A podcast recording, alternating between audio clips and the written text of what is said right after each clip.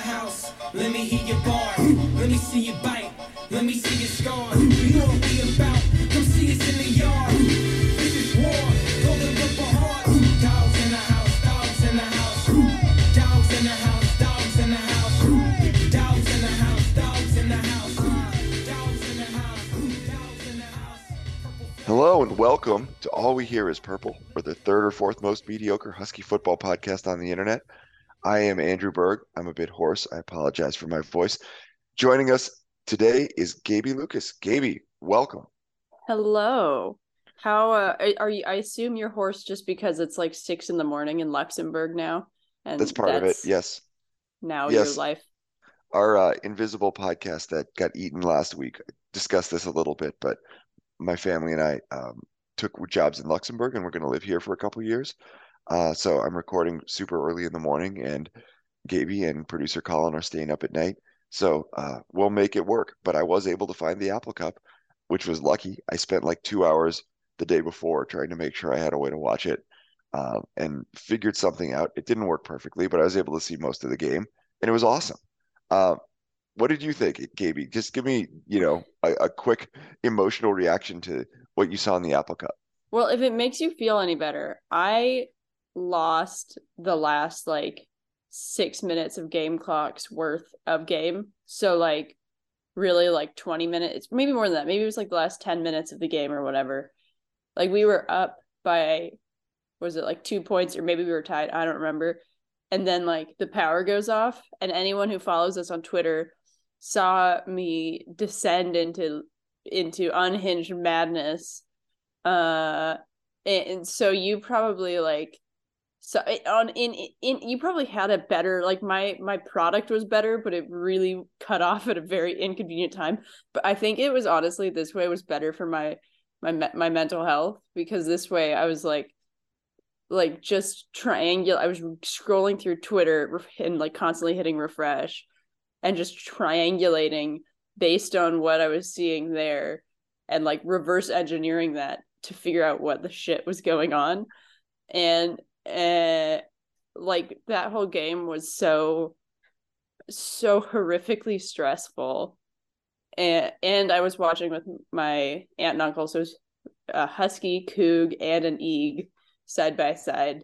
And like you know you can't get too uh emotive in that scenario because um their family who you very much like and you don't want the the coog anyway to end up uh punching you in the face. So when the when the power went out That's I one, one of the few things they can do effectively. yeah. Um I, I was like okay this this might be for the best. Do i like it? No. Is it good for me? Probably. And then it came it came back on uh with like a minute a minute or a minute and a half left.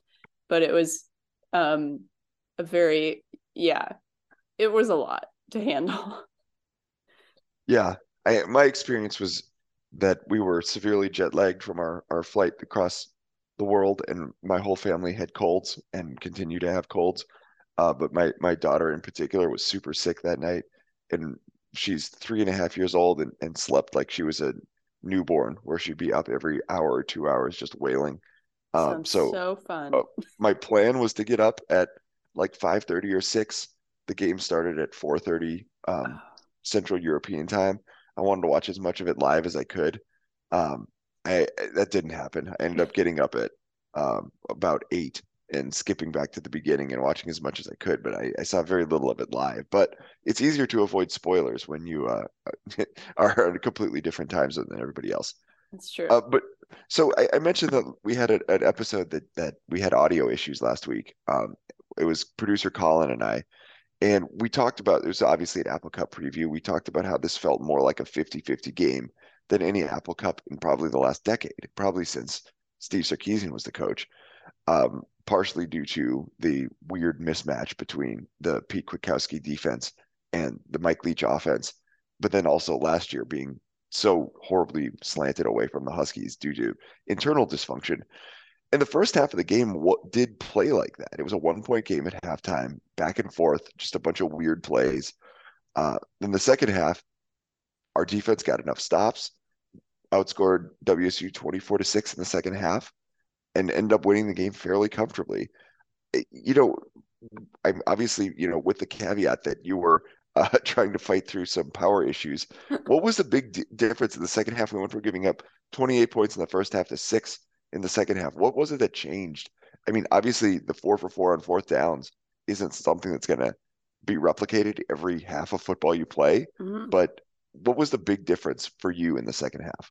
You know, I think I I think we just had a perfect example of the like the availability heuristic right there because your takeaway by the end of it is like, well, we won. It was relatively comfortable, but because I didn't see any of the parts where we got like carried away, my only memory is like that was not fun. I hated it. That is definitely how I felt when, you know, I, I guess up to the point when Peyton Henry missed that extra point that would have put us up two possessions. Uh, Yeah. I still was still feeling like, oh, this is way more uncomfortable than I want it to be. Yeah. Um as for the actual, you know, like the actual on-field stuff though, um I think that's just a case of when you have two, you know, when you have two competing sets of whatever, you know, of what of whatever input variables they are and one of them should be superior, you know, you should be getting a, a, a superior or like that should be the winning result. You know, in one um like you know if you're rolling the dice with both those adjusted adjusted for those variables once like then quote unquote the underdog whatever you want to call it yeah like they can they can pull off an upset once. But the the more data points you get the more those ostensibly superior variables should build on each other. And so that's like i think i think people tend to assign a sort of a, a an amount of mysticism to college football because it's such a romantic and kind and chaotic, very chaotic um, Yeah. sport uh, in so many ways. And so we like to think that like, um, I mean, any anything can happen. Like that is true, but anything is not most likely to happen. And so when you look at one, if I think looking at at games between two teams where either one team has a much higher talent level or one team maybe their talent levels are relatively comparable, but like one team is just much better coached. Every single drive, every single play that you continue those on, like in this case, that's pretty much what happened for UW. Like it wasn't a matter of, it pretty much was a matter of like what you said. Like an example of that is Wazoo going four for four on fourth downs. Like that's the longer you play that out, the more chances they have for fourth down, the less likely they are to continue that pace. And I think that's kind of what that was an example of. Um, and so I, to me, that's kind of what this game represented. Um, and that's not saying I had fun be wanting to rely on like reminding myself the longer this or the the more possessions we get, the more likely are to win we are to win. Like that didn't really uh I should I should say using objective things and uh probability it isn't that comforting on an emotional Yeah. level in the moment. But yeah, that's kind of what that was to me. I think it's you're right that that has been a deliberate strategy, both offensively and defensively, to play aggressively, to increase the number of possessions in the game, uh, and to kind of let the quality win out over a larger number of a larger sample size, Yeah. which is especially crazy. I mean, we can use all the superlatives we we want, and we we've done it through the year, but getting to 10 wins from four wins a year ago to take over a team that won four games and looked like absolute you know, horse crap on offense all last year. Um, and say, I think what we need to do is just play a lot longer games and reduce the, the Mhm. uh, variability in these games is such a Yeah. bold strategy. And the fact that it ended up working is credit to the coaching staff. Sure. But, I, I think. you know, oh, sorry. Go on. I was just say, I mean, it's, it's very strongly in evidence here playing against a defense that's kind of by consensus, maybe the second best defense in the conference. And it, we went for over 700 yards, over 200 rushing yards. Uh, McMillan and Odunze both had 150 receiving yards. Uh, Michael Penix was brilliant again. Uh, you know, the one interception, but uh, for the most part was just phenomenal. Uh, you know, there's not much more to say about the individual performances offensively. I, this was second week in a row where it felt like the offensive line was not just great pass blocking, but is finding a groove run blocking, and there were just huge lanes opening up to run kind of whenever they wanted it. Um, and I know that that's you know those two things come in tandem. That we pass the ball well and it opens up opportunities to run. But is there anything else to add about how just incredibly balanced and effective and and just like crushing this offense has become in the first year under this coaching staff? Yeah, I think well, I have two thoughts, and one of them is um, like what you mentioned about taking that roster that went four and a gazillion and yeah. being like, yeah, we should play as fast as possible, or not as fast as possible, but we should play faster than not because we know that we have the athletes to to make that you know work in our favor. Um, I think that totally though, you know, if you're somebody who follows recruiting, um, that totally makes sense. Like it's just about about again data points of every single player that you have who's above average or above your your opponents. Like when you spread out out across 11 guys and then 11 more on the other you know on the other platoon like it it it makes sense that that you could really do that. And so when when you look at what Kalen DeBoer like what what he I don't want to say inherited but his ability to come into this situation and be like all right I know that this team was playing so far below the sum of their parts that we don't even like we don't need to overhaul who is here. Like we can do exactly mm-hmm. what we want with who we have. Um so i i uh want to give him credit for that. Um but then as far as just going back to what you know what what you just finished talking about um yeah i really love the offensive line so much. And i think they they are um i wrote about this this week but scott huff um i love seeing him be um I, I just love seeing his turnaround and pretty much prove I love seeing him prove that he was um you know that essentially the results of having an offensive line the last eight years maybe not 2016 um, but other than 2016 that was less than that played lower than their talent level um that that was a result of the influences of you know the other variables in that performance. So primarily the the the offensive schemes he was given to work with the blocking philosophies he was given to work with. And so then to see him be put in a situation where he can finally get the most out of his guys is so i i'm just really happy for that whole room and i'm, happy for him to to be able to turn that that around and and prove that actually he can be he is you know maybe he he is just as good of a coach as he is a recruiter um which that's the other thing is i i know a lot of us in the off seat or in the you know when during the staff turnaround we're like oh man like he's, he's we're gonna he's keep so one. good at recruiting well maybe maybe he can be a good coach too in in a better scheme, blah blah blah. It would suck to lose him for the recruiting, but like we were kind of, I feel like everyone was equivocating, like yep. trying to justify it both ways in, inside our head. But um, yeah, I also thought that this was the offensive line's best run blocking game of the season, like and by far, I think, for yeah. all the reasons you said, because they had been so like so so good at pass protection and they hadn't been bad at run blocking. It's just that they hadn't been not good in short yardage and they hadn't been the, the run blocking was clearly worse than the the pass protection. And and I think that's something that kind of makes a lot of our brains short circuit when you see that because when you ever whenever you ask an offensive lineman like what's your favorite part of the job? it's always like it's all it's always run blocking like it's always just shoving yeah. dudes out of the way. And so to see them be really good at the part that's the part of their job that they generally say isn't the fun part i think it, it throws everybody for a loop and it makes us not super great at evaluating. Um, but yeah i totally agree with what you said that i i just seeing seeing how they were were really able to create those running lanes and everything was really satisfying to watch yeah, yeah. And I, I do want to talk a little bit about how the defense turned around in the second half as well. Mm-hmm. It wasn't, you know, obviously a perfect performance by any stretch. They did give up 31 points to an offense that's been up and down through the year. But, you know, kind of around the edges, you can see how they did just enough to eventually make it a, a fairly, or they gave up 33 points, I think I said 31. Um, mm-hmm.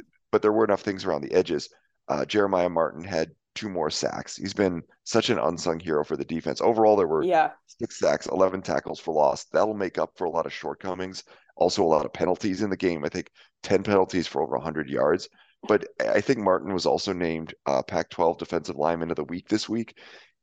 You know, I, I just want to talk about him for a minute because he came into the year.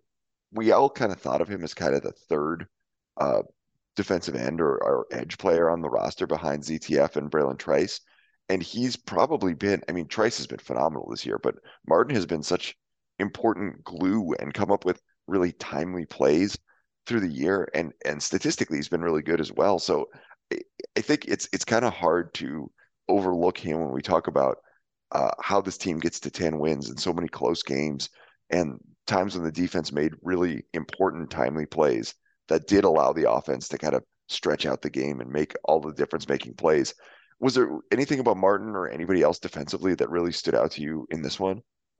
Um, yeah, I don't think there's any one player necessarily, although I do love what you said about Martin too, because I feel like he has been such a like, yeah, kind of unsung hero. I he definitely does. I don't. I definitely I agree with you. He definitely doesn't get enough credit. Um, um, it, just because I feel like he, yeah, he does a lot of the dirty stuff well, and he doesn't necessarily have those crazy flashy sacks, but he just I th- I feel like he's he's somebody where when you want your defensive line and your edge rushers to be working kind of cohesively as a unit, like he is a p- really good at at kind of being that being that glue.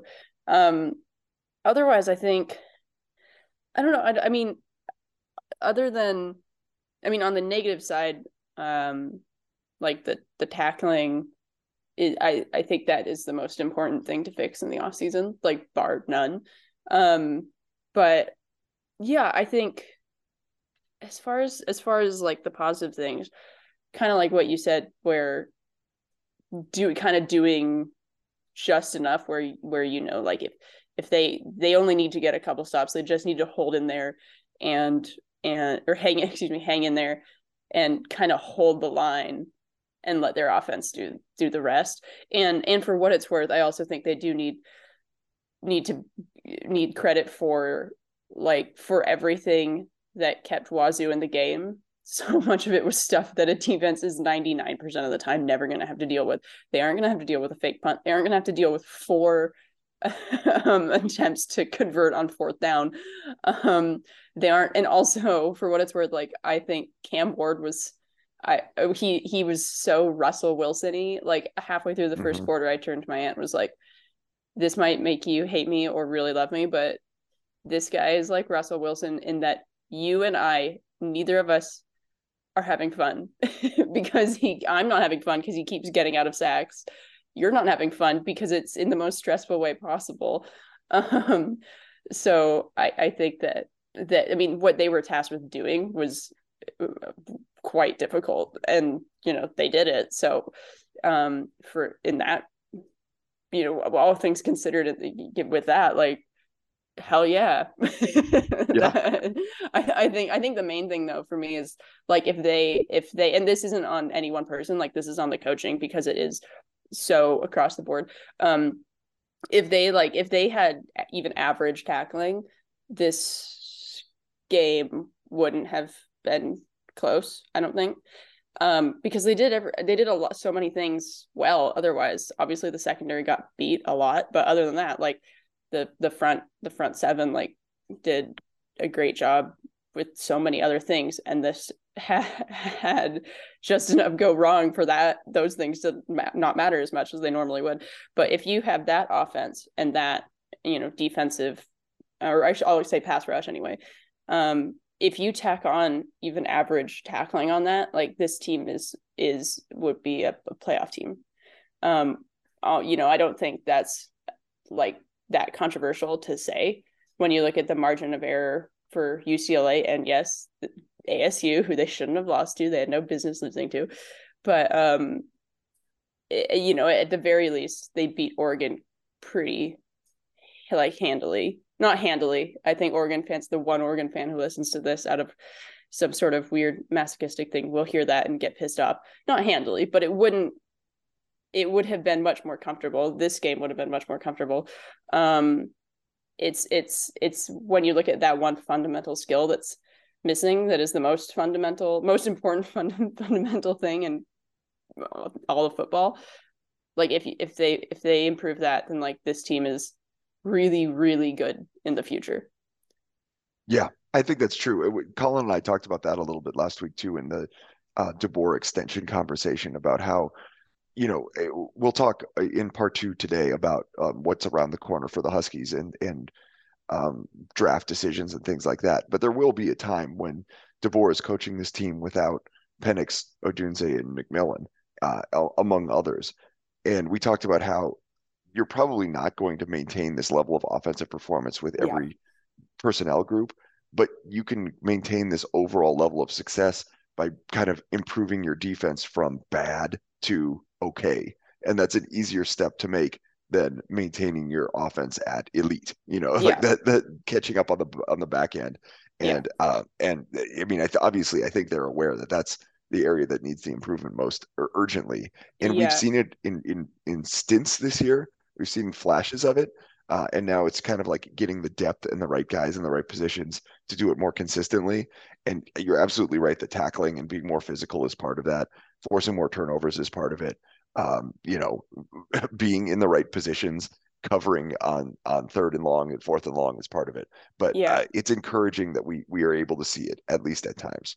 Yeah, and I will add also that I think it's even more what you said about it's easier to take your defense from bad to okay than maintain your offense at like an an absolutely insane level. I think that's even more true because it I if you're if you look at the if you break apart the defense, it's not it's not like you're looking at this flaming tire fire everywhere. It's just there's a couple things and it's tackling um and you know secondary execution um, and I think it was Terry Holloman who, yeah, on Twitter, I think it was him who said on Twitter, he was like, I don't even remember the last time I saw someone in position to make an interception. Like, not even to, yeah. not even the last time I saw an interception. I just don't even remember the last time I saw one person even putting themselves vaguely in that area.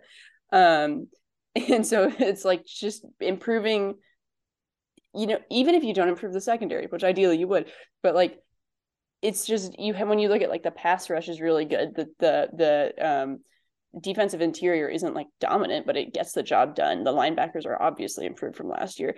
There's just a couple little tweaks that would take that the end result of much of that defense from bad to pretty all right. Um, mm-hmm. so it's not like this complete massive overhaul you have to do, you know. Yeah, I agree. And and you know, especially with the transfer portal, it's much easier to get an infusion of fit and talent than it would have been in the past. Well, let's uh, wrap up our Apple Cup conversation there. It's great uh, to have won the game. The highlight of the game for me was ZTF doing the um, mm. pantomime flag planting. That was such a funny thing to do and, and you know not offensive but good level of trolling yeah, uh, well i don't know. Amazing. ryan grubb saying we went 9 and 0 on at, at, home was also amazing. Yeah. Uh, but but let's let's uh, celebrate those things take a break and we're going to talk about what comes next for the rest of the year and beyond. Thanks for sticking with us. As promised we're going to talk about what is around the corner for the huskies for the rest of 2022 the immediate immediate future is anticipating a bowl game uh, and that relies heavily on what happens in the Pac 12 title game this Friday. Uh, USC and Utah play their rematch. Utah won narrowly uh, in Utah early in the year. What do you think? What, what are you anticipating in this game with college football playoff on the line for one loss USC? Utah has had more ups and downs this year. They already have three losses, but obviously very dangerous and probably relatively evenly matched. What do you think is going to happen here? Yeah. Um, sorry, I'm bringing up Utah's football schedule just for a second look. I think I think more I put it at 70-30 that USC wins. Wait, where's their third loss? Oh, UCLA, right. Yeah. Yeah, I'd put it I'd I, I'd say 70 or yeah, 65 35. um 64 36. yeah, cuz it it feels it's kind of funky because I think Utah's a better, it's like a more well-rounded team, but like USC has, um, like its its strengths are much higher. It's whatever the opposite of strength weaknesses Yeah. are More are profound. much worse. Um, but but I think so. When you look, if you were to just think of th- those two matchups, like I think it could be kind of a coin flip of like the more well-rounded versus that. But then when you consider those things and then add the talent that USC has, I think. In in the fact that it's hard for a team to win as an underdog once, it's harder for them to win as an underdog twice. I think I would have to go narrowly USC. Um, it's again, it's like the data points thing where the more you stack them up, the more the team that quote unquote should win, which isn't my assessment. That's just primarily raw talent talking and the fact that USC finally has a coach for the first time in the decade who knows how to not just light that talent on fire and waste it in a terrible, terrible, just the most wasteful use of human resource that has ever existed. So yeah, I mean that's that's pretty much where I'm coming from, the angle I'm coming from with that. Yeah, I think if you want to talk about the matchups a little bit, obviously USC's defense has been, both these teams' defenses have been vulnerable for a lot of the year, Mhm. uh, as a lot of the Pac-12 has. We've talked about before. Um, Utah has had big ups and downs this year due to health and availability issues. There have been times when you know, like Cam Rising missed that WSU game kind of out of the blue, and Mhm. uh, Brant Kuithe and Dalton Kincaid and uh, Tavion Thomas now is is away from the team. Uh, so it's been kind of who's who is healthy to play and available to play makes a big difference. Uh, it seems like the ability to run on this USC defense can slow down their crazy passing attack, um, which is helpful. And I don't know if that's going to be as easy for Utah to do without Tavion Thomas available. Um, they still have other um, good running backs. Uh, Bernard is a very good player, Makai Bernard, and and Rising can scramble himself quite a bit. Mm. At the same time, uh, winning by one point on a two point conversion in the last minute is a win, but it's not doesn't have that much predictive value to me. Yeah. Like that that game, yeah, does it doesn't mean that Utah is like inherently worse if the two point conversion doesn't work and this this game is predetermined in the other direction. Probably not. Um, and I, I am having trouble deciding how much of my prediction here is swayed by my own um, desire to see this game go a certain way, uh, which is crazy because in never in a million years would I be cheering for USC over UCLA. But now we're in this position where if USC wins, UW is likely going to the Rose Bowl to play uh, either Ohio State or now we've heard rumors Penn State might end up as the Big Ten representative, or if Utah wins the game, uh, UW is likely going to the Alamo Bowl, uh, Yeah. which is a pretty big step down um, in terms of prestige. Even if a, a possible matchup with Texas would still be very very fun. Um, so I, I don't know how much my opinion is colored by that, but I am interested to hear if um, you know, do you have really strong feelings about a potential bowl matchup or bowl destination? Would you be crestfallen if we end up uh, heading back to San Antonio um, for the first time in however many years? Yeah. Well, two things. Two things. One, as far as like my own, obviously our rooting interests are for USC solely so that you you know if you want to get UW in the Rose Bowl, which is of course awesome, and you pretty much should. But I will say that in my mind, this conference championship is kind of like the best of both worlds, no matter what happens, because either USC wins and then we maybe get to go to the Rose Bowl, sacrifice USC to the playoff, um, where they will get their face smashed in, and then we get to have fun, or USC losses, in which case, fuck you for leaving to the Big Ten. Yep. Yeah. Suck it. Yes. And now, by the way, you're probably never going to win that because Michigan and Ohio State are both rolling, and you're having to fly 2,000 miles every week. Um, anywho, so there's that. Uh, and anybody that is listening to this can hear my voice, and you know what flying four thousand miles will do to your ability Yeah. to perform. when what and you know what I find that I really perform at my physical peak when I'm exhausted, cramped from a plane, and that's at five foot eight, by the way, and not six foot six or you know, um, and dehydrated from the plane, three hours or two hours ahead of schedule. Really, you, you cannot you cannot find me functioning better than in those circumstances. I'm sure that 85, 18 to 22 year old men will also be the same. Um, what was the question? oh, rooting it Just- or or yeah, or, uh, yeah. Would I mean? I guess I look at it. If you told me at the start of the year, you're going to go forget record and and how we get here, but you're going to go to the Alamo Bowl as the uh, Pac-12's number three um, bowl representative, and you're going to play against Steve Sarkisian's Texas team. I would have been like, that's amazing. That's so close to like the best possible scenario for this season. Mhm. And now I'm like, it's a consolation prize. It would be kind of disappointing, but you know, I, I'd still be up for it because playing Sark and Coach K uh, in a, a bowl game where we have some fun history and being, you know, two teams with kind of really fun offenses and very questionable defenses, Mhm. it's hard not to think about Sark on the other sideline and that Alamo Bowl against Baylor and RG3. And are we going to have another, whatever that game ended up 67 to 52, uh, 1200 yard game? Like that would also be fun, but how big of a step down is it for you? Yeah. I think my thought process is I'm I'm not getting like yeah, I'm I'm just not getting too hung up on where we end up. Like this seems like something I feel like I should be a, a crappy cliched football coach right now because I'm like in my mind I'm like you can only control what you can control, blah blah blah. So I'm not getting too caught up on like oh we really like I, obviously I want us to go to the Rose Bowl like that's no kidding. Um that's option number one. It's obviously my number one pick, but I think regardless of um where we end up, like if they if they end up at the Alamo Bowl or whatever lower bowl, like I think that'll be a fun game because simply because whoever we play, a if it's like Texas, that would be rad as hell because it'd be fun to ideally beat Sark and blah blah blah. But also, it's just it would also just be really fun to watch UW probably um curb stomp somebody. Like it would be really fun to watch.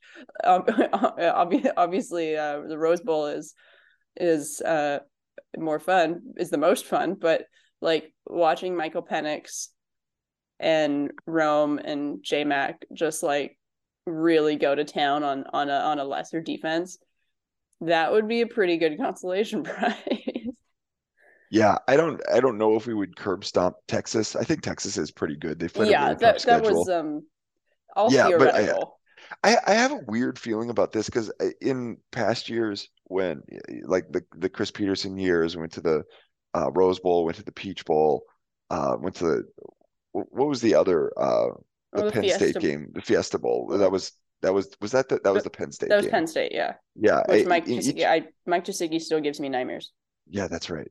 And I I think about those games and uh, going into those games, I was just like nervous. I was like, I Mhm. don't, we don't have the talent to match up against Yeah. these teams. I don't know if like the scheme and the the good coaching and the discipline is going to be enough to keep up. And then the games kind of played out that way. Like we didn't totally really same. keep up. Um, and this year, it, like we're going to play Ohio State, and I'm thinking like, well, we're not as good as them, but it would be pretty fun to just you know see if we can throw for 500 yards against them. And Yeah. you, who knows what happens? We've had some weird games this year. Maybe it plays out kind of like the Oregon game did, where they make a they stub their toe a couple times, and you know, one in ten times we end up winning the game on a last second field goal. Yeah. that would be amazing. Uh, yeah and maybe it just feels more like we're playing with house money because we're in the very early stages of building this program. But um, I, I have no fear of losing to a, a superior team right now. I completely feel the same. We are agreeing with each other a shocking amount. And that's saying something because we tend to agree with each other, which I'm sure makes for, correct me if I'm wrong, listener, Yeah. very entertaining content.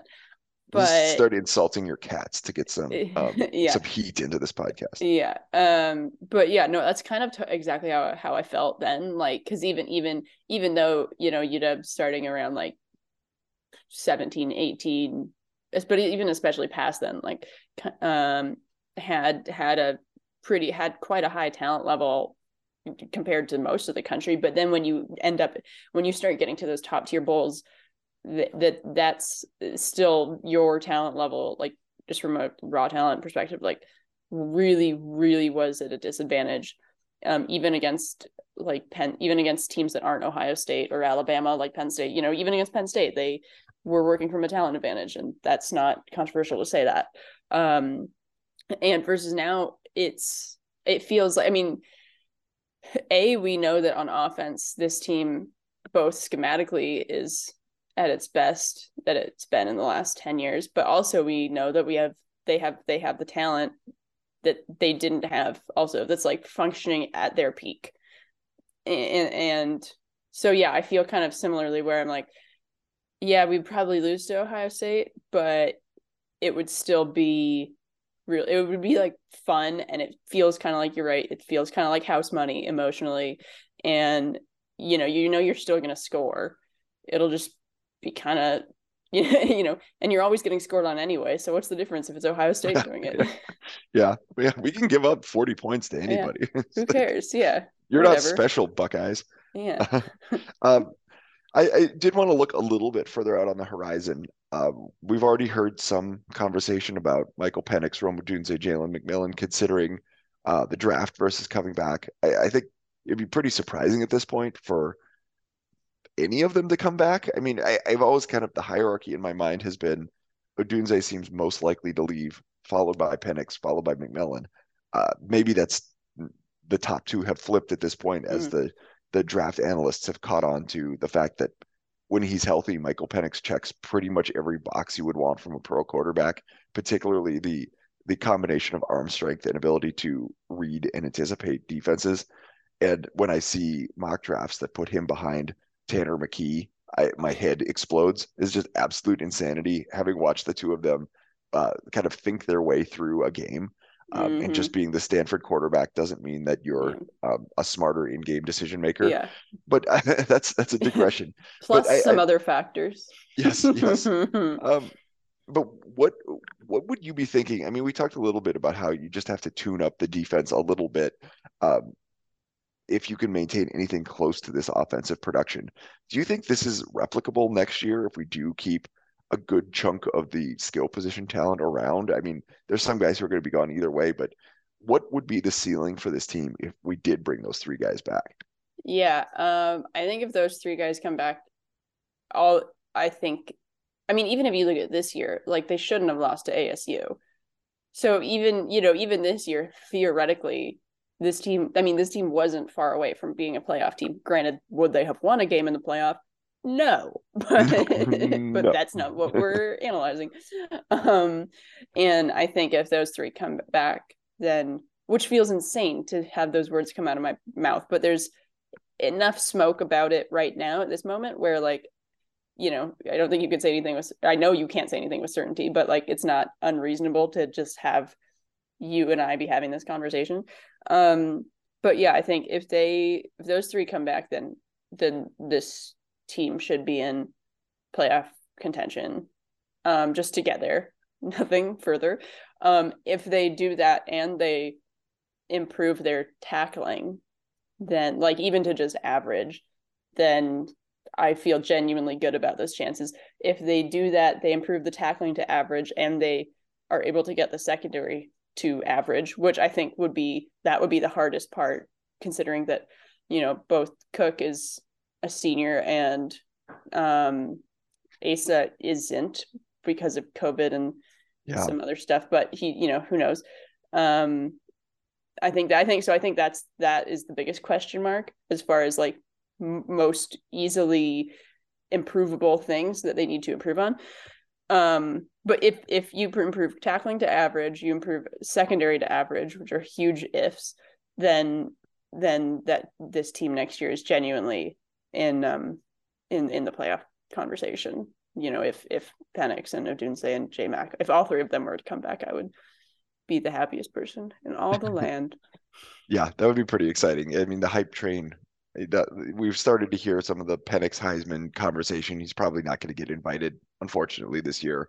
Um, there are some great candidates. Well, I mean, I, I, don't use your logic a, on me. He's been amazing, but there have also been, you know, some like the very top teams also yeah. have superstar quarterbacks, yeah. and that that makes it difficult. Yeah, and for um, what it's worth, I I personally have just never really cared that much about the Heisman because it is, you know, like when Christian McCaffrey loses the Heisman, like yeah, who ca- you know who cares? Like it's just it's yeah. it's it's just an award for a guy.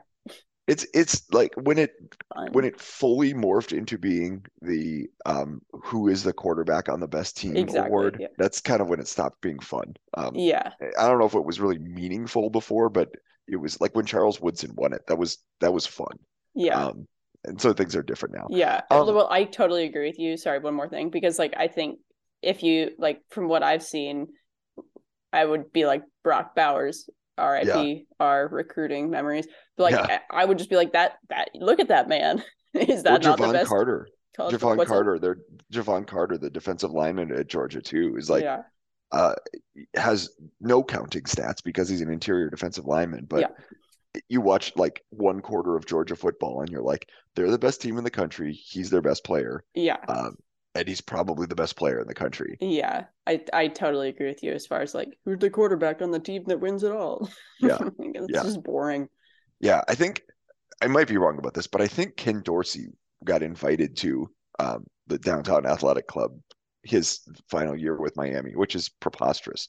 It's like a below average quarterback on Mhm. the best team of all time.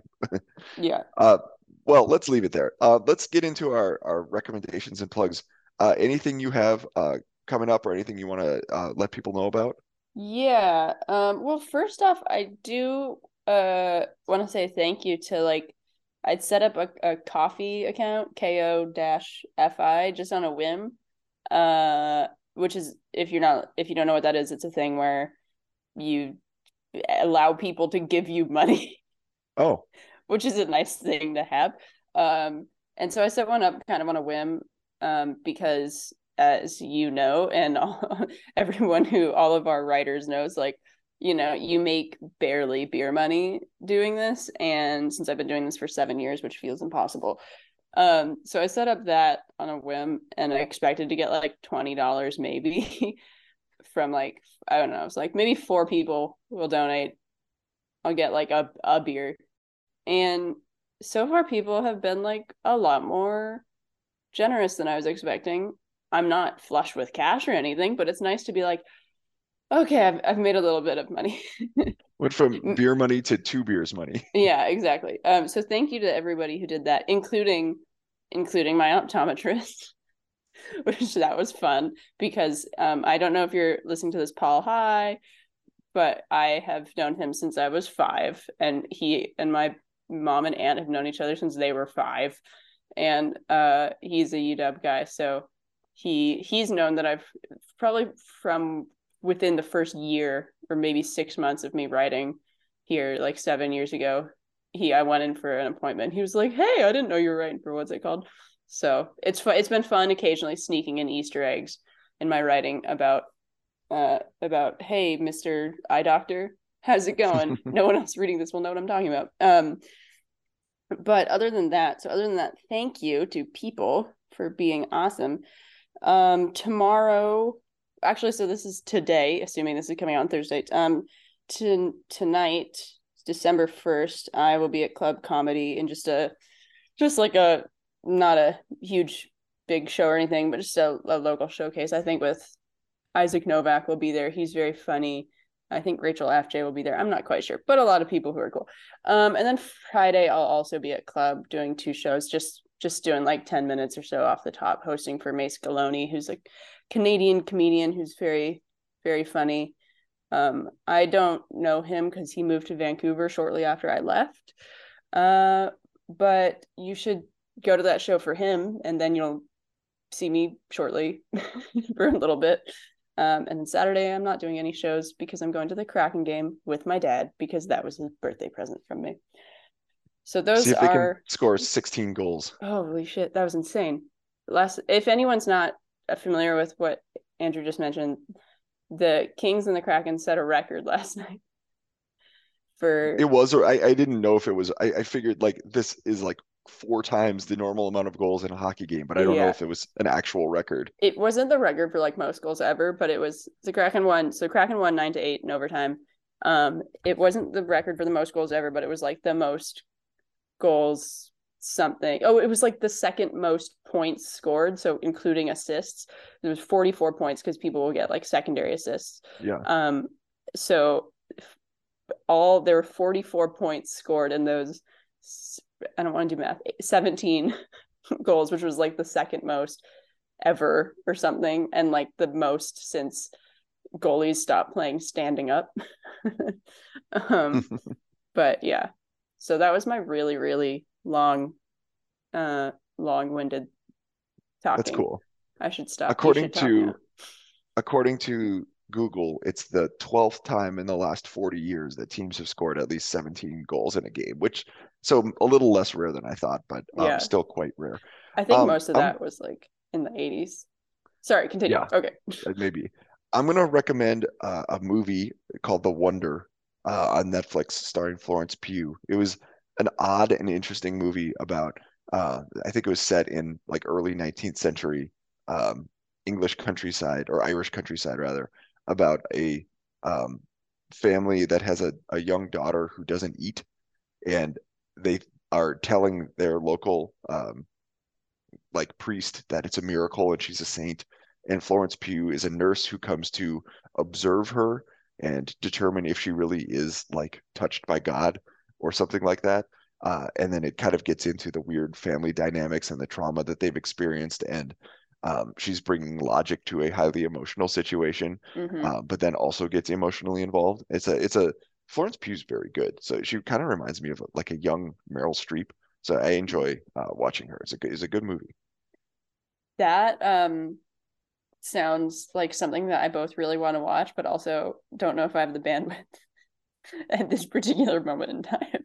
Fair enough. It's eh, we're in this weird spot where like the only thing um we almost only things we can watch for uh U US based entertainment is things on Netflix. So we're just plowing through all these things that I never would have watched otherwise, but some of them have been really good. Watching a show called I think it's called The Inside Man with Stanley Tucci in it. Mm. Very enjoyable. Um, but yeah, um, that's that is probably enough for now. Uh, any final thoughts before we wrap it up? Probably our last podcast for a little bit until we That's play a bowl game. That's true. Tragically, I will literally not see you until then. Uh, my last thought is that everyone's mom has a crush on Stanley Tucci. That's all. Cut off now. Everyone's mom. That's good. That's I mean we I wasn't sure if we had a name for the episode, but that's clearly the name of the episode. There we go. Um, That's why I'm here. Just kidding. Yeah. That's why you're here. Uh, every title is your idea. yeah, but it's usually something you said. Yeah. Uh, but thank you all for listening. Uh, thank you for a fun season. It's been uh, way more fun than I would have expected, and appreciate everybody um, com coming along for the ride with us, um, talking about it. I've said many times that talking about, thinking about, writing about the Huskies is a hell of a lot more fun when they're playing well and when they're playing in an entertaining fashion. And this year has been that. It's also been fun to see our our buddy Cody Pickett uh, in the headlines again as his single season passing yardage record is under assault from Michael Penix. Uh, I don't know if him getting knocked out of that top spot makes him more or less likely to join him join us on the podcast, but it, at a very at very least it's been fun to see his name uh, come up in Twitter and um, Seattle Times stories and whatnot. So uh, hopefully he'll be joining us again or joining us for the first time before the end of the season. Uh, and we're almost getting closer. So in the meantime, thanks for listening and go dogs. Go dogs. Woof.